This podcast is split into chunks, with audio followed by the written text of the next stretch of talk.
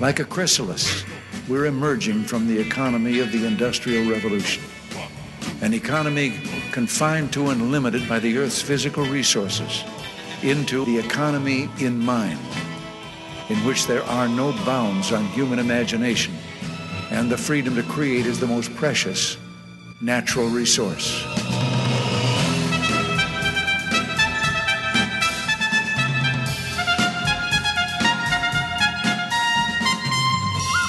Welcome to the Soul of Enterprise, Business in the Knowledge Economy, sponsored by SAGE, transforming the way people think and work so that organizations can thrive.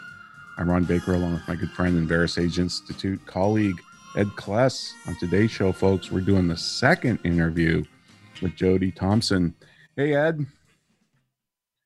Hey, Ron. Welcome from lockdown. The great suppression. The great suppression.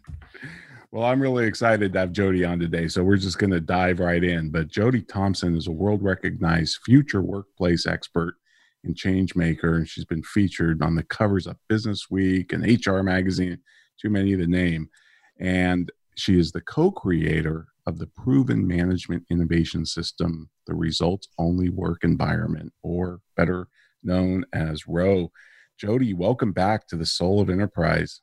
Hi, Ron. It's great to be back. I'm excited to talk to you guys today. There's a lot of crazy stuff going on across the globe, so I think it's timely we got together again. Yeah, I was looking. You were on in December of 2014. You were wanting show 24, so you were one of our earlier guests, and wanted to ask you just personally, how are you holding up during these interesting times?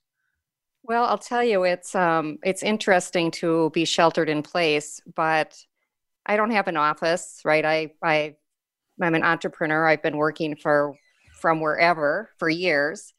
And so I think the hardest thing is just that, you know, having everything shut down and not being able to do some of the things we take for granted every day. That's what's impacted me the most. And you traveled quite a bit, didn't you?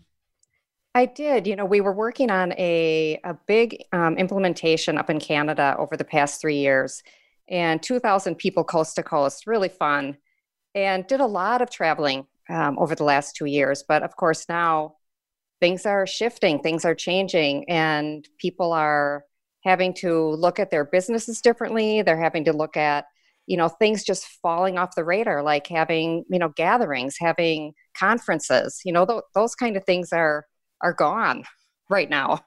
So yeah. I'm staying in place, not doing any traveling right now. Yeah. Yeah. I think it's, I mean, I know the three of us travel, and I just wonder, it's going to be weird getting back on that plane for the first time, you know? Oh, I agree. Everything's going to be weird. Just think about when, you know, we get to sort of that point where it can be back in the office again. And people now are used to a new normal.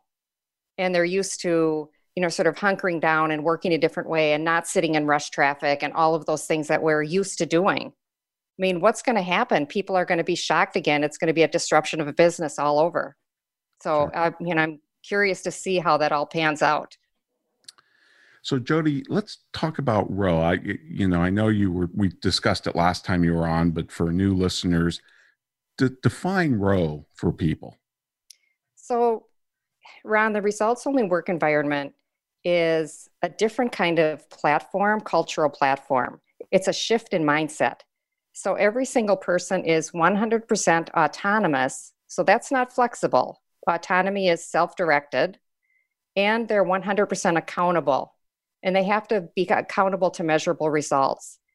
So what that does in a workplace is it changes that relationship between managers and people that do work. So there's no more permission granting. Managers aren't letting me work from home or allowing me to come in late or leave early.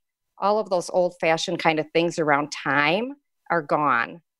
Time is that old currency of work, and that is taken away. We don't talk about how many hours we work. We talk about measurable results. So it really changes the language of the workplace as well. People are having conversations that are more clear, more direct. They know what they need and when they need it. And those are the conversations that drive the business forward, not the conversation of, you know, did Mary leave early again today? That goes away. Right, right. And I don't want to gloss over this. I think this is a really important point. In your bio, you know, it says you're the co-creator of the Proven Management Innovation System. But, you know, innovations in management have been far and few between. We're still running on a lot of things developed in the 1880s, even up into the 1920s, latest probably 1950. This is a great point that Gary Hamel makes in his book, The Future of Management. Innovation in actual management ideas hasn't been that great in the last 50 or 70 years. And this is one of them. We always talk about this as a significant management innovation. And I think that's an enormous accomplishment. So kudos for that. Thank you. Because you've really contributed something here that I think has got legs for a long time. I do too. I think organizations today are starting to realize that, you know, flexibility is the old game, that it's time to truly reinvent how we think about business. And it's time to, you know, sort of let go of the status quo and move into a whole different way of thinking about how we live our lives every day and how work fits into that. And I think I'm seeing that happening now. I mean, it's going to take decades, but I think the next generation will start pushing it. I feel like what's happening now with COVID-19 across the globe is going to start pushing that. And hopefully, you know, businesses are going to start realizing that, you know, the focus on time and presence and having that sort of, you know, foundation of in the office 9 to 5 is just completely outdated. So I'm looking forward again to that, us moving out of that and moving into something that really makes sense for today. And, you know, Jody, I first saw you and Callie do a talk at a conference back in 2008. And of course, you know, you go into the men's room after a talk or at the restroom, and that's where you really get some of the good, interesting feedback. And of course, you know, one of the comments was, oh, it's interesting in theory, but it would never work in my firm, you know. And I'm just curious, how has this been diffusing amongst the corporate world since the last time we spoke 5.5 years ago? Well, Ron, there's a lot of people still saying it would never work. And that's a little frustrating. But with anything that's this disruptive, and really, like I said, it changes the relationship between managers and people that do work. It flips that on its head. And so it's difficult for an institution like the corporation to take on something that really upends how they've been thinking about things for decades. And so this is going to take a while. And I think today there's more businesses that are, you know, have been talking about the results only work environment. They've been batting it around internally. Maybe they've tried a few pieces of it, but the culture snaps back. Cultures hang on really, really tight. And to really get it to overcome inertia, there has to be a really, a process that helps the social order move in a different direction. It's not easy. Right. No, it's not. I mean, and that's how you know it's a great idea, when it kind of scares the hell out of people. Exactly. So, it really does. Well, here's a comment we got from one of our listeners, Wendy, Jody, and she said, first, thanks to Jody and Ed and Ron, who opened my mind to so many possibilities. I'm so grateful.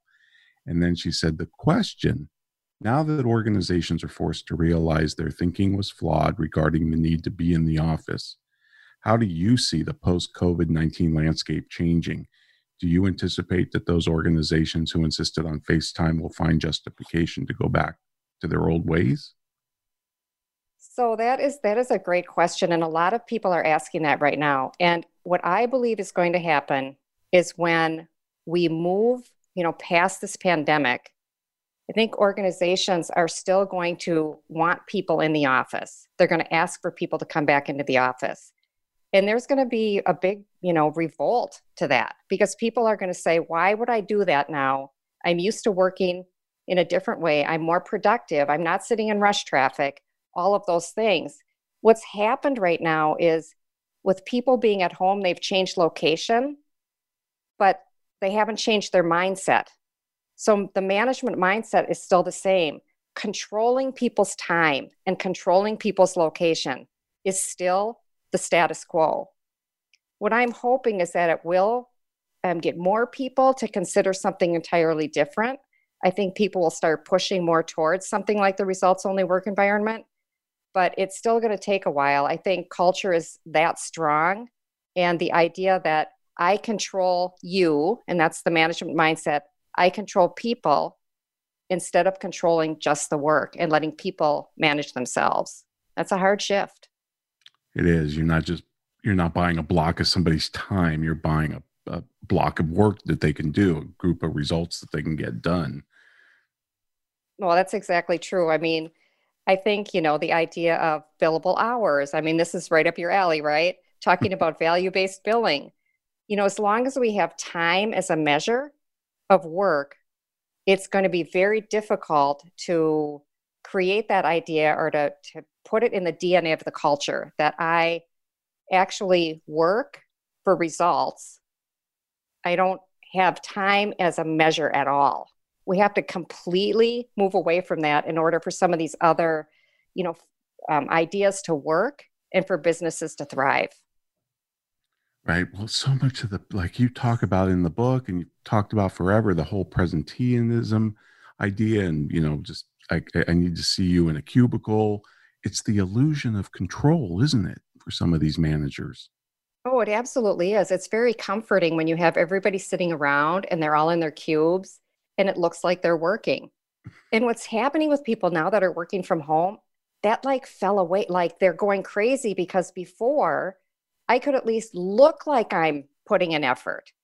I come in at a certain time. My manager sees me come in.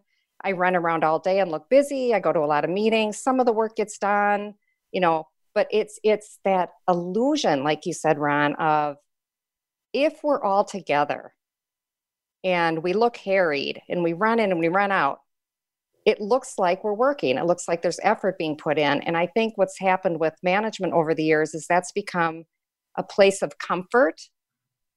And we don't have to get really crystal clear with people about measurable results because at least people are doing their time.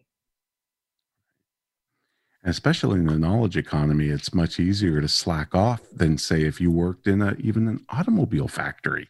At least the person on the line next to you would know you were not doing your job right. Well, exactly. You don't put the screw on and the thing falls apart, people know. But it's interesting, we have actually worked with a manufacturing line with results-only work environment, and production increased. The interesting thing about that whole control over people, even on manufacturing lines, the manager believes and the manager says, I know the best way, and this is how you'll do it, and this is how long your breaks will be. It's very regimented, and people aren't machines. Right. And if we start with the outcome, how many carburetors have to come off the line, whatever that is. And people actually approach their work in a way that makes more sense for everybody, the whole team, better things will happen. I think when we really stand over people and manage people, we're going to slow productivity down, no matter what kind of job you have. Right. It's one of my favorite lines of yours. You manage the work, not the people. But Jody, unfortunately, we're up against the break. I knew this would just fly by with you. I just love it. But folks, I'd like to remind you, if you want to contact Ed or me, send us an email to asktsoe@verisage.com. We'll post full show notes with our interview with Jody Thompson from soulofenterprise.com. And now we want to hear from our sponsors.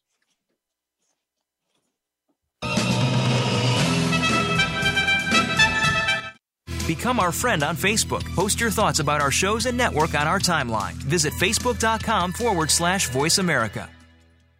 Sage provides accountants with compliance, reporting, and analytic solutions to do more for their clients. These solutions include education programs such as the Sage Accountants Network Client Advisory Service Program. This program delivers the tools to create, package, price, market, and deliver additional services to clients, increasing your profitability and delivering more value to your clients. Let Sage help you grow your business by visiting sageaccountantsnetwork.com. Have you ever read a book that changed your life? I sure have. Have you ever listened to an advertisement for a book so many times that you question the existence of God? Me too. Hello, I'm Greg Kite. I recorded the advertisement for Ron and Ed's book, The Soul of Enterprise Dialogues on Blah, Blah, Blah, Whatever. And 4 years later, we're all tired of it, especially me. But thankfully, there's a solution. For just $10 a month, you never have to hear my voice again. For a commercial-free version of The Soul of Enterprise, go to patreon.com/TSOE and subscribe now. We're always talking business. Talk to an expert. Call now, toll free, 866-472-5790. That's 866-472-5790. Voice America Business Network.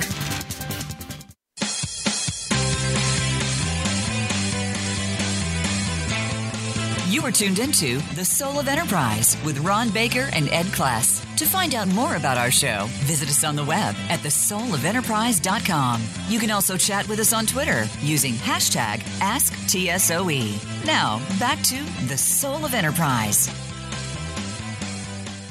Well, V.I. Lenin, the communist leader, said that nothing happens for decades, and then decades happen in weeks.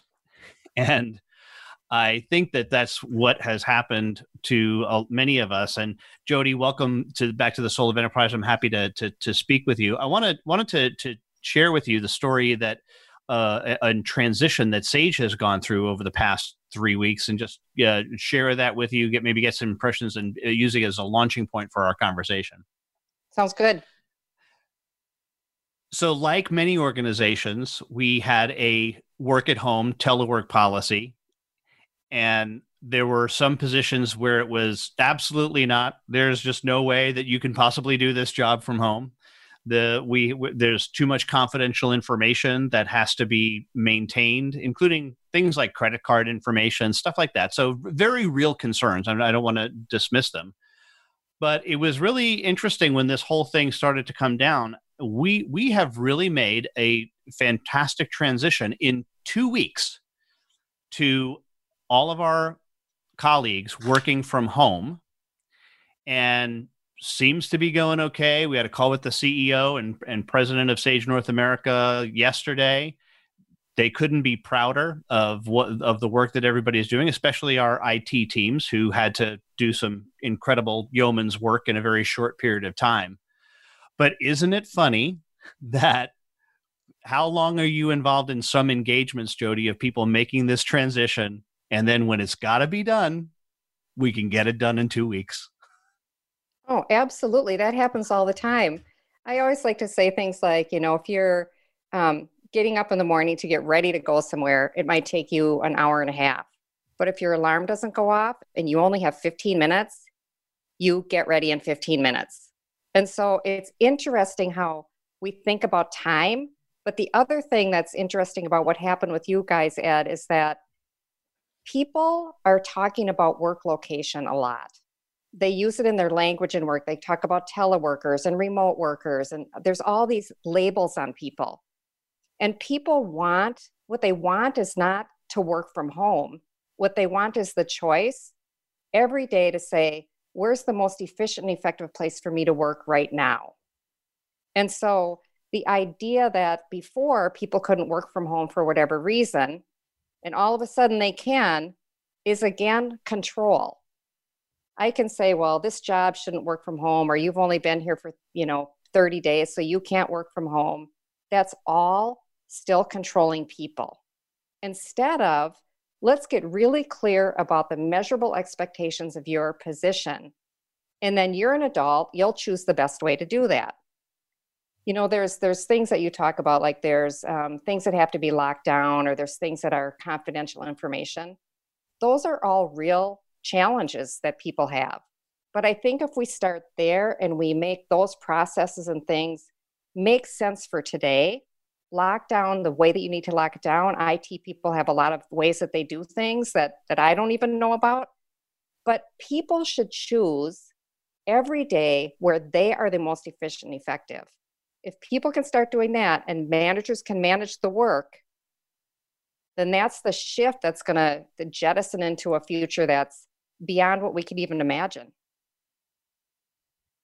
Yeah, and I could not agree more. I probably stole this line from you, but the way that I have described ROWE to people when it comes up is you define the position by the results that you need to achieve, and then if you can do that at home, in an office, at a Starbucks, or following what's left of the Grateful Dead around. Right. We really like we really don't care. As long as you make it happen. And the real challenge, of course, and this is something that Ron and I have both experienced when we made the position before we met you. Well, what if we take away timesheets, and what would you then do? And one of the reactions that we often got from leaders in the organization is, oh my God, we would actually have to be clear about what we wanted. Yes. We would actually have to have clarity around the things that we expected from people. Oh, right. How terrible that would be. And that's the interesting thing, because when I go into organizations and I say, if I went around to all of your people right now and I asked them the question, do you know the measurable results of your position, what you need to deliver? What is the measurable result? And they just look at me and go, no, people don't know that. And that's the problem. Again, as long as we have time as a factor and location in our vocabulary, in our brains, we're never going to get clear. We just aren't, because we don't have to. Because at least people look like they're working and they're following the rules. So, getting to the idea that people can be held accountable to results and be autonomous at the same time, that works, right? But it's not easy, because it really does upend how we feel about what we need to control. We need to be controlling the results and the work, not the people. No, nowhere has this been made more apparent to me.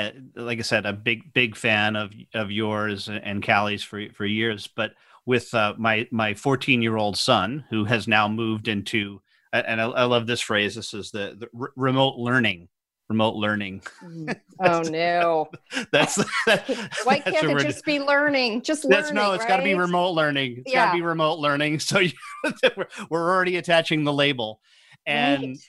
And he gets his assignments now. He's in 8th grade, and he gets most of his assignments on Monday. That's how the teachers have been doing it, and he's in general been finished up by say noon on Wednesday.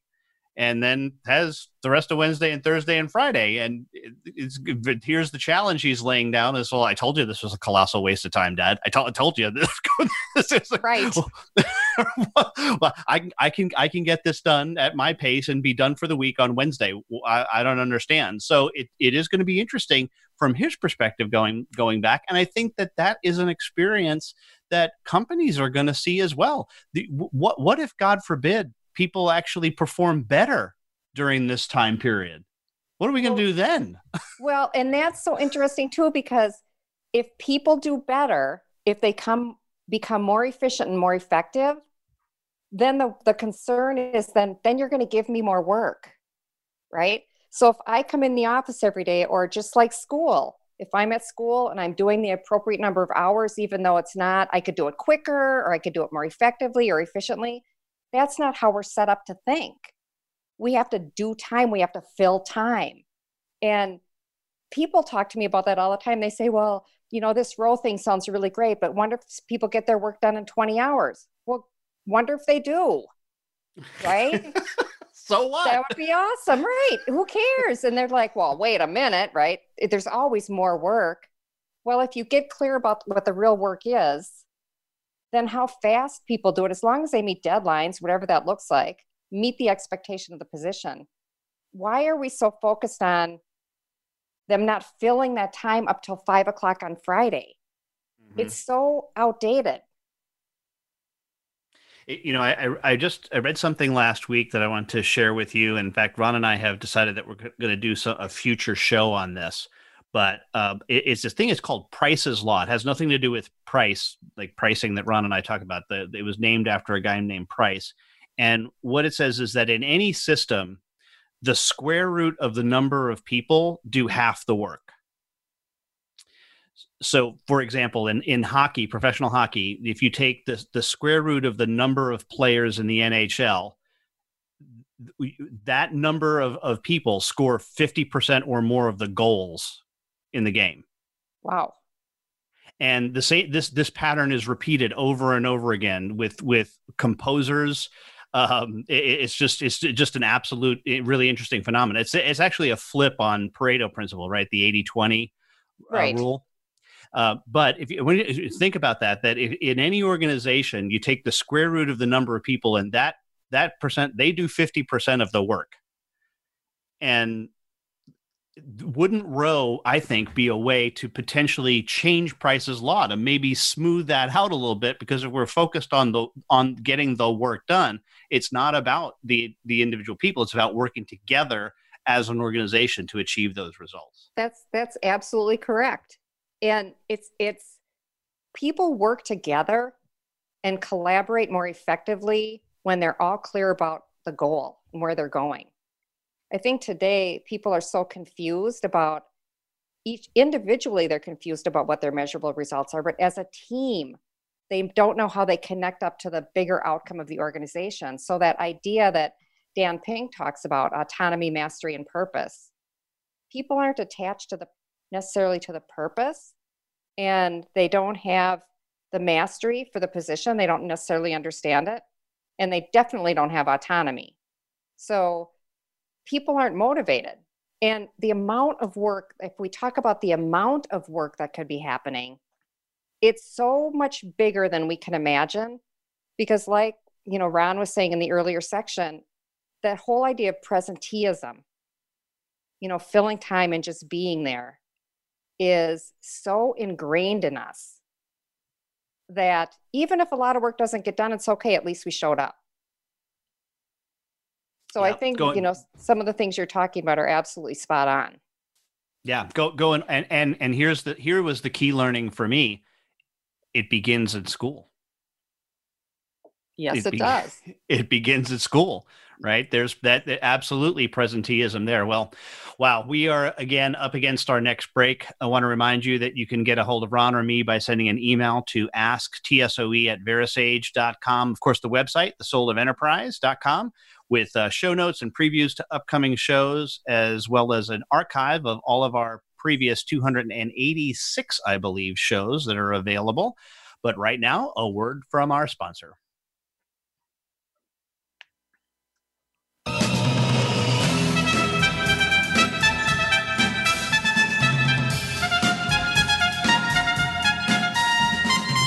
The future of online TV is here. View exclusive content from your favorite talk radio hosts and new programs that you can't see anywhere else. Visit voiceamerica.tv today. SAGE provides accountants with compliance, reporting, and analytic solutions to do more for their clients. These solutions include education programs such as the SAGE Accountants Network Client Advisory Service Program.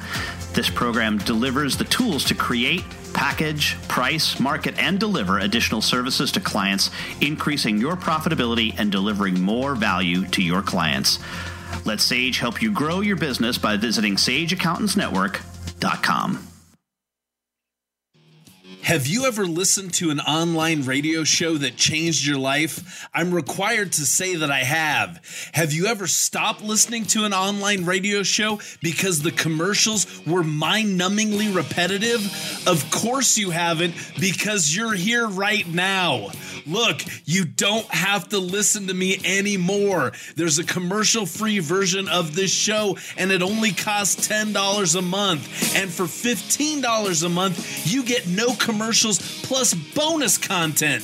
Go to patreon.com/TSOE, subscribe now, and be free. You're worth it. From the boardroom to you, Voice America Business Network.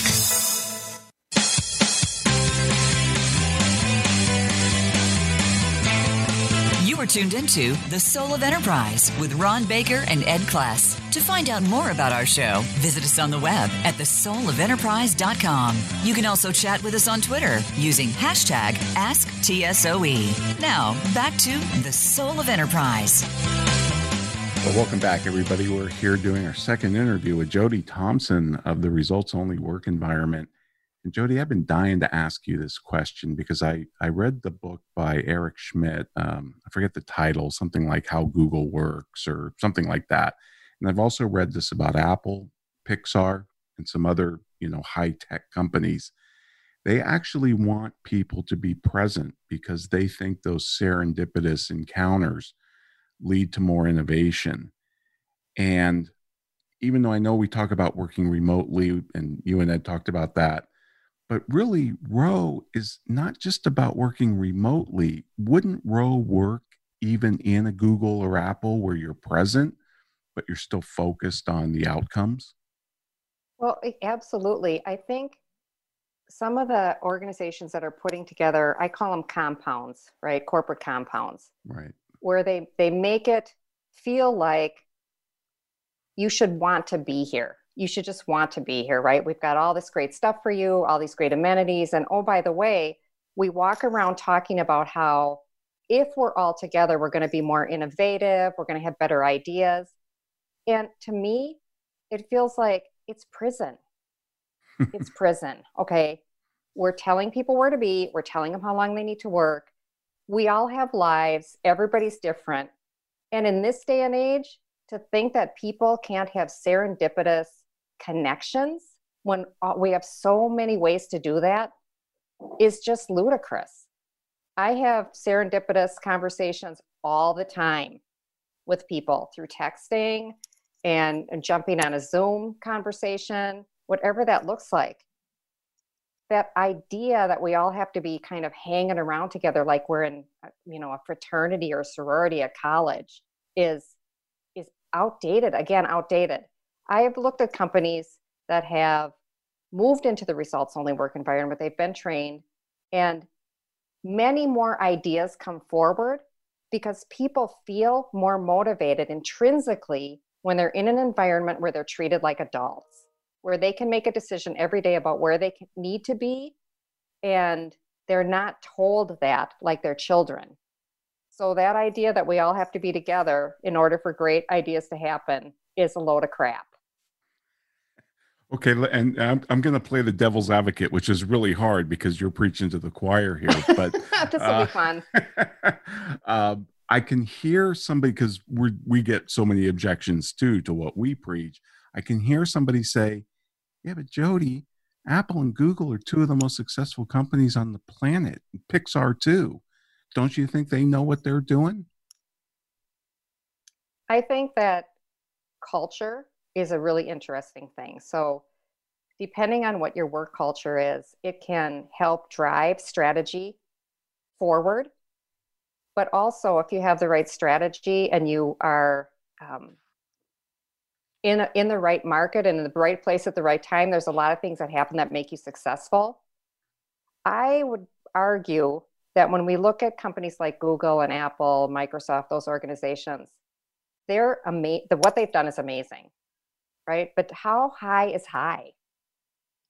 Like, I think there's a lot going on in organizations down in the midst of the giant hairball where people are disenfranchised, they're unhappy, they're stressed out. There's all sorts of things going on. If we could remove some of those things, I really think a lot more could happen. I think we're holding ourselves back. Yeah, I know. Gallup does that poll every year, every other year or something, where they ask people if they feel connected to their employers or their mission or their strategy, and most of them don't. Most of them aren't connected. They don't even know their company's strategies. So, right. Yeah, I think what you say has got a lot of truth to it for sure. Yeah, there's the disengagement, right? It's an engagement score that Gallup puts out. And the number of people, it's like 2/3 of people are either disengaged or actively disengaged. That's huge. That is. That really undermines spirit and productivity and all the things that we're trying to do to drive engagement. And I got to tell you, having a pizza party on a Friday isn't going to drive my engagement. It just isn't. doing the rock climbing exercise. Right. Yeah. Yeah. No, no, thank you. Right. Yeah.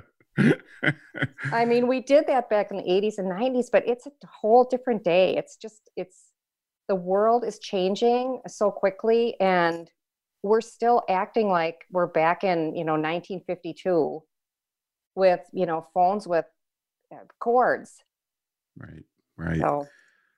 Another favorite term of mine that you guys developed, and it's really the framework around it, but can you describe for our listeners, especially the ones that may not be as familiar with ROWE as we think everybody should be, sludge.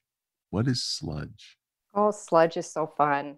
Sludge is any language that judges how somebody is using their time. So it sounds like this. Boy, I wish I had a kid and I could leave at 4 o'clock every day. It's language that judges people's time. It's, well, Mary's teleworking, so I'm sure she's just doing her laundry. And it's really that idea that we all have to be together 8 to 5, Monday through Friday in an office, and anything other than that, we judge people about that. You know that when Ron says he's working from home, he's really going golfing. So we judge people not about the work, but about how they're spending their time, because what we want to do is we want to snap you back in place. We want to talk about you. We want to talk about how you're not working when you're out of the office, and how you come in late and how you leave early, so that you get snapped back into place and you come in on time and you leave when you should. So that's culture trying to keep itself stable. So sludge is that mechanism of language that keeps the culture from overcoming inertia. It holds us in place. And it's everywhere, by the way. It's in every business. Everybody talks the same way because we need to keep the culture stable. Right. No, that's great. It's a great term. I love that. The other thing that I've been really curious about, because we've got AB5 out here, the Assembly Bill 5 in California, that's kind of, clamping down on Uber and Lyft and even freelance journalists. What about the regulations? Do you see the regulations loosening up to make ROWE more viable, like some of the overtime and other things? That's interesting. There's regulations. So there's, legal and government, workforce regulations around non-exempt workers, for example. It's going to take a long time before that stuff starts to change, because we still believe that we have to manage a certain amount of time per week for people. And the fear is that if we don't control that, then managers will overwork people, like back in the 30s or 20s. So I think, things like overtime are interesting, because why do people go into overtime? Well, they go into overtime because then they can make more money. And we might think, well, that's not true. There's a lot of work to do. But what we've learned is that when we're in organizations and their mindset flips to the results-only work environment, overtime costs drop significantly. People really don't want overtime, right? What they really want, and I've said this a million times, is control over their time. When they have that, they're happier. I had somebody in a session once, and this will make your head spin, but I was doing a session and we were talking about time and, letting go of time and all these different things and overtime and this and that. And somebody raised their hand and said, well, if I don't work overtime, how am I going to get my new curtains? Now that has nothing to do with the work and nothing to do with the results, nothing.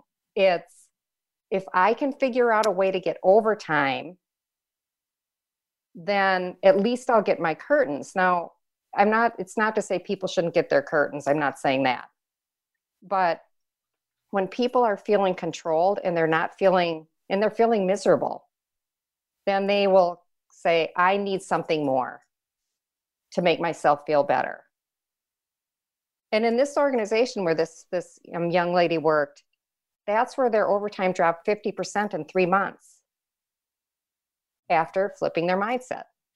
Yeah, it's kind of like your alarm clock example, right? If you get up late, you get ready in 15 minutes. If you're going on vacation, you somehow get all your work done by Thursday or whatever. Yeah. What's the motivation? The motivation is I control my life, not the organization controls my life. You know, managers should not be worrying about how to help me with my work-life balance. That's you controlling, again, trying to control me and everybody else and trying to manage all of our work-life balance. Manage the results, manage the work. The rest of us can figure out all that other stuff. We can figure it out ourselves.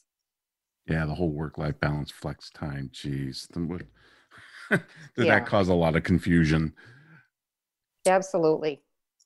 And think of all the iterations of flexibility you could make up. Millions of them. Oh, unbelievable. Never-ending policy books.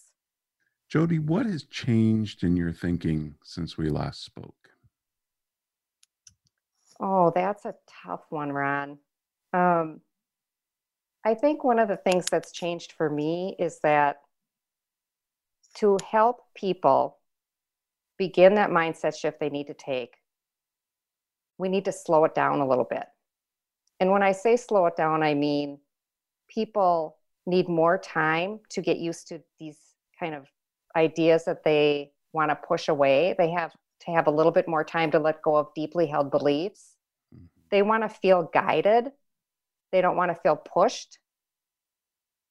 And so I think what I've learned is that this whole idea of this social change, first of all, it's going to take much longer than I thought. But secondly, there needs to be more empathy and patience for people to be able to step into this space and feel okay and feel safe in the space.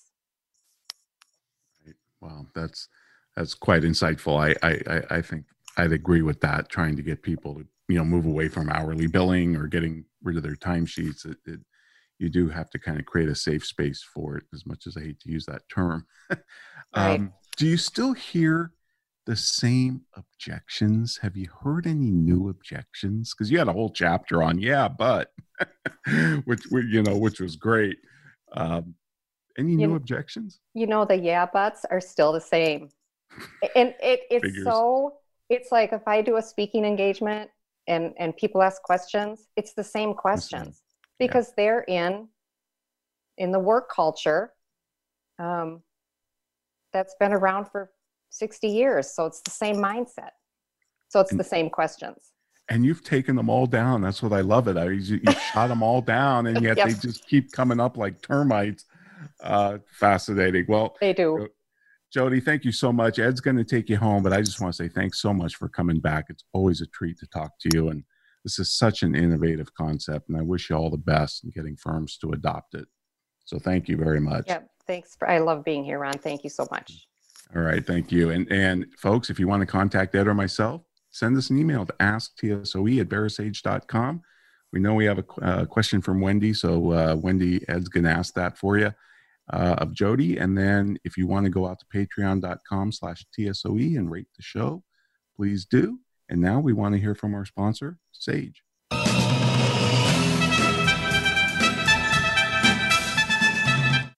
Follow us on Twitter @VoiceAmericaTRN. Get the lowdown on guests, new shows, and your favorites. That's VoiceAmericaTRN. Sage provides accountants with compliance, reporting, and analytic solutions to do more for their clients. These solutions include education programs such as the Sage Accountants Network Client Advisory Service Program.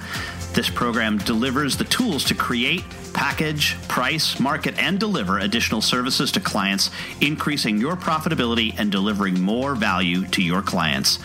Let Sage help you grow your business by visiting sageaccountantsnetwork.com. Have you ever been so annoyed by a commercial for a $5 ebook that you were willing to pay $10 to never hear it again? I sure have. Hello, I'm Greg Kite. Over the last several years, you've come to hate me, and I hate me too. By now, you know that for $5, you can get a copy of Ron and Ed's book. What you might not know is for twice that much every month for forever, you can stop hearing hearing me plug Ron and Ed's book, which totally makes sense, like the Diamond Water Paradox. Go to patreon.com/TSOE and subscribe today. Please, for the love of God, make it stop! When it comes to business, you'll find the experts here. Voice America Business Network.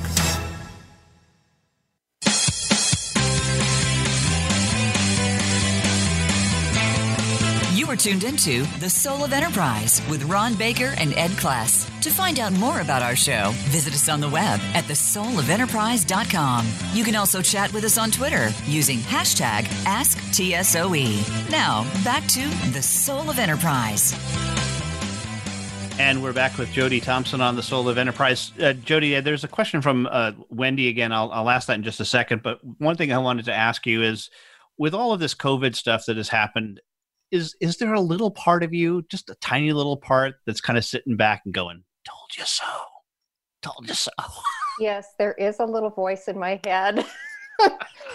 Yeah. That sometimes screams like a maniac. Well, like... yes, it does. And it's like, I've been trying to tell you, nobody's listening, right? It gets frustrating, but I just take a deep breath because what am I going to do, right? It's sometimes it takes something like this to, you know, push people past it. I mean, it might take something like this. And I've been talking lately about what we need to do is disaster-proof the workforce, so that when we run into things like this that are disrupting, that could disrupt our business, people can keep moving forward. I have a client in Boca Raton who, a couple of years ago, a hurricane went through the area. And the CEO said to me, it was so interesting to see how the results-only work environment affected how we reacted to a disaster like that. He said, we didn't have one blip. People kept going. They kept doing what they needed to do. I didn't have to think about, you know, telling people to work from home. None of that administrative stuff. We just kept focusing on the client. And that's what we need to do. We need to disaster-proof the workforce. Yep. Great. So Wendy follows up and she asks if you could address the notion of workplace specific roles, because she thinks a lot of people get confused that it means that nobody comes to work anymore in a row. Oh, that's so true. People think that results only work environment means everybody just disappears and we never see anybody anymore. But the point of the results only work environment is for people to choose the best location every day based on the work to be most efficient and effective. And what we've learned is that in office environments, people still come in. People come in and have meetings together. People come in and, you know, use some of the tools in the office. But the difference is they get to make that decision. Nobody's telling them when, nobody's telling them that they have to. They're deciding what that looks like. And because the team becomes more cohesive and stronger in terms of how they communicate, they pick the most efficient, effective ways to do that, whether it's on Zoom or Skype or whatever that looks like. And if they want to come together, they decide that together, if they want to physically come together. So, you know, we're social animals and we don't just disappear. And when you think about all the stress we're under right now with this, you know, all of us sort of being at home, sheltering in place, people are stressed out because they're used to being around people all the time. We're going to still do that. We're still going to be around people. We're still going to go into the office, but we want to have control of that. People want control over their time. And what about the notion, though, of workplace roles? Because there are certain roles that are accountable, that do require, in a way, some kind of presence at a particular place at a particular time. For example, if you're working in a retail, you've got to be at the retail store, to at least to some degree, to get your work done. Well, absolutely. But if you focus on the right measure, so don't focus on what time I show up, right? Or if I'm tardy, some of those old terms, tardiness, right? So what you focus on instead is you're in charge of the customer. So you look at customer satisfaction and the performance around how the people come into the space, retail space, is all about making sure the customer satisfaction scores are at a certain level or going up. So if I have to open the door and it's my job to unlock, and the customers expect the store to open at 10 and it's not open, that's not tardy. That's a performance issue. And that's what you talk about. I think we talk so much about things like tardy and, you know, where you have to be at a certain time, instead of saying your role is to make sure our customers get what they need. So let's talk about what that means for you, cashier, what that means for you, person that stocks the shelves. What does that mean? And have the conversation around that, not around, here's your shift, make sure you're there on time. Anybody can follow a rule, but can we all really focus on what matters and then work together to make sure we all get there together? That's what the results-only work environment is about. It's not about everybody watching everybody's time. Yeah, I think one of the most important takeaways for me with regard to this is you're not only do people need to be have their freedom, the autonomy, as you say, but they also they participate in accountability as well. And one of the things that I've learned from Peter Block, who's been another one of our guests, is that accountability and freedom are really the same thing. Right, we choose to be accountable. It can't be imposed on us. And what I think is important is that people who choose to be accountable, and this is on both sides of it, right, on the leadership side and the worker side, that it really does become clear. You've got to produce the results, and if you're not producing the results, we're going to ask you to no longer come in and participate in the payroll program. I love that. We like to say, no results, no job. That is the new employee agreement. And you're absolutely right. First of all, I need to know what I'm accountable for, right? We need to agree on that and get clear on that together. And then when I know that, then I choose to perform. If I don't perform, just like you said, then maybe I don't get to be in the payroll program. So the autonomy and the accountability and perfect balance is what that future workplace is going to look like. And we have to let go of permission granting. And we have to start guiding people with performance and making sure we all understand why we were hired and what the measurable results are of the work that we do. Sure. And I think where all of this leads down to is trust, right? It's ultimately about trust. And another Maverick who wrote a book, Maverick, out of Brazil, yep. He has a great story in it. Ricardo Semler was talking about how when he gives out expense cards, the American Express, he just gives them to everybody and says, "We don't audit them. We just trust you. If you need something to do your job better, take it, you buy it, whatever you need to do." And people just think he's absolutely nuts, but he says, but it's about trust. They can do millions of dollars of damage in a customer relationship, but I'm not going to trust them to buy a $500 monitor if they need it. Yeah, I totally agree. In fact, he influenced me a lot when we were conceptualizing results only work environment back in 2004. And I read his book as well. And I just thought, this guy has it right. He has it right. He has the whole autonomy, mastery, and purpose that Dan Pink talks about right. He has his thinking right. If you believe that people are going to steal things from you, then they will.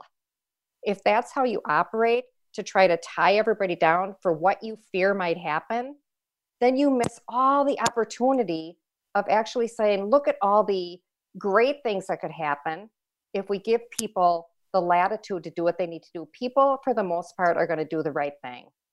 But the rules that we make are for the one or two people we're afraid of that are going to upset things. So I just love his attitude, and I love the way he thinks about it. And that's one of the things results-only work environment is trying to do, push that idea forward that we can trust people, and people will do what they say they're going to do. And if they don't, then maybe they don't fit in your organization. Sure. Well, Jody, we've got less than a minute left, and I just want to share with you a story of what I'll call anti-sludge. Okay, this will be good.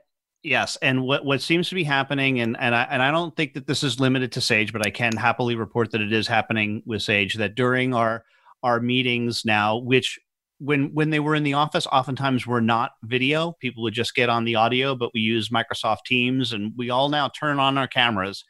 And it is now completely and totally acceptable, at least for the first 2 weeks, to have a cat jump up on your monitor and have your kid there with you as you're going through a meeting.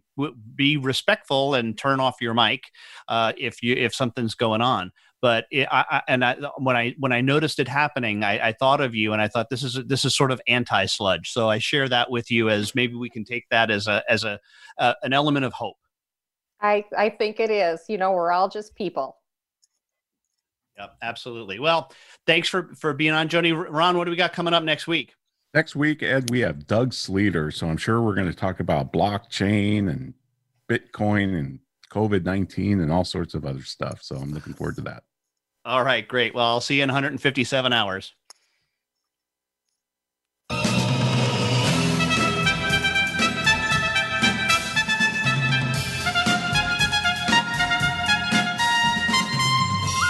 This has been the Soul of Enterprise, Business in the Knowledge Economy, sponsored by SAGE, transforming the way people think and work so their organizations can thrive.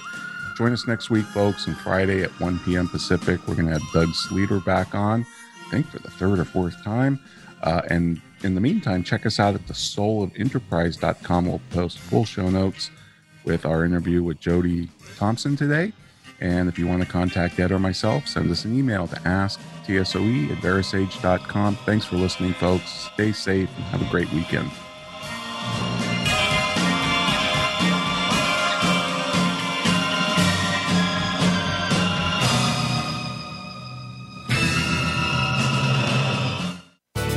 Thanks again for listening to the preceding program brought to you on the Voice America Business Channel. For more information about our network and to check out additional